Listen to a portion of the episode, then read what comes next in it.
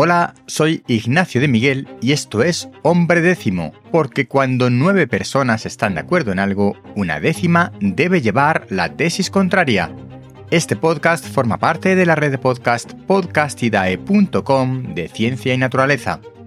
En el tema de hoy, nueva forma de vida encontrada en nuestro interior. Al principio fue llamada flora intestinal, después pasó a denominarse microbiota, para referirse a todo tipo de microorganismos existentes en nuestro interior, tanto hongos como bacterias en cualquiera de sus modalidades. Y ahora el concepto microbiota adquiere un nuevo significado con el descubrimiento de una nueva forma de vida en nuestro interior, los obeliscos.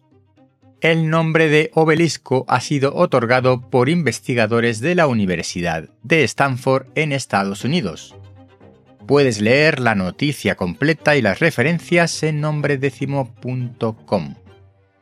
El trabajo original es un preprint, es decir, un anticipo de un artículo científico publicado en una revista del sector y no ha sido revisado por pares. Aunque yo confío por defecto en estas publicaciones, es mi deber indicarlo. Estas estructuras llamadas obeliscos han sido definidas como estructuras parecidas a los virus, están formadas por cadenas de ARN y serían un eslabón entre los virus y otros microorganismos más complejos.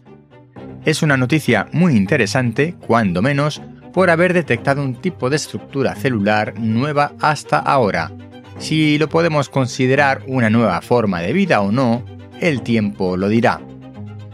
Hasta aquí el episodio de hoy de Hombre Décimo. Recuerda, suscríbete a la newsletter en hombredécimo.com si no quieres perderte nada. Y comparte este episodio en tus redes sociales. Hasta pronto.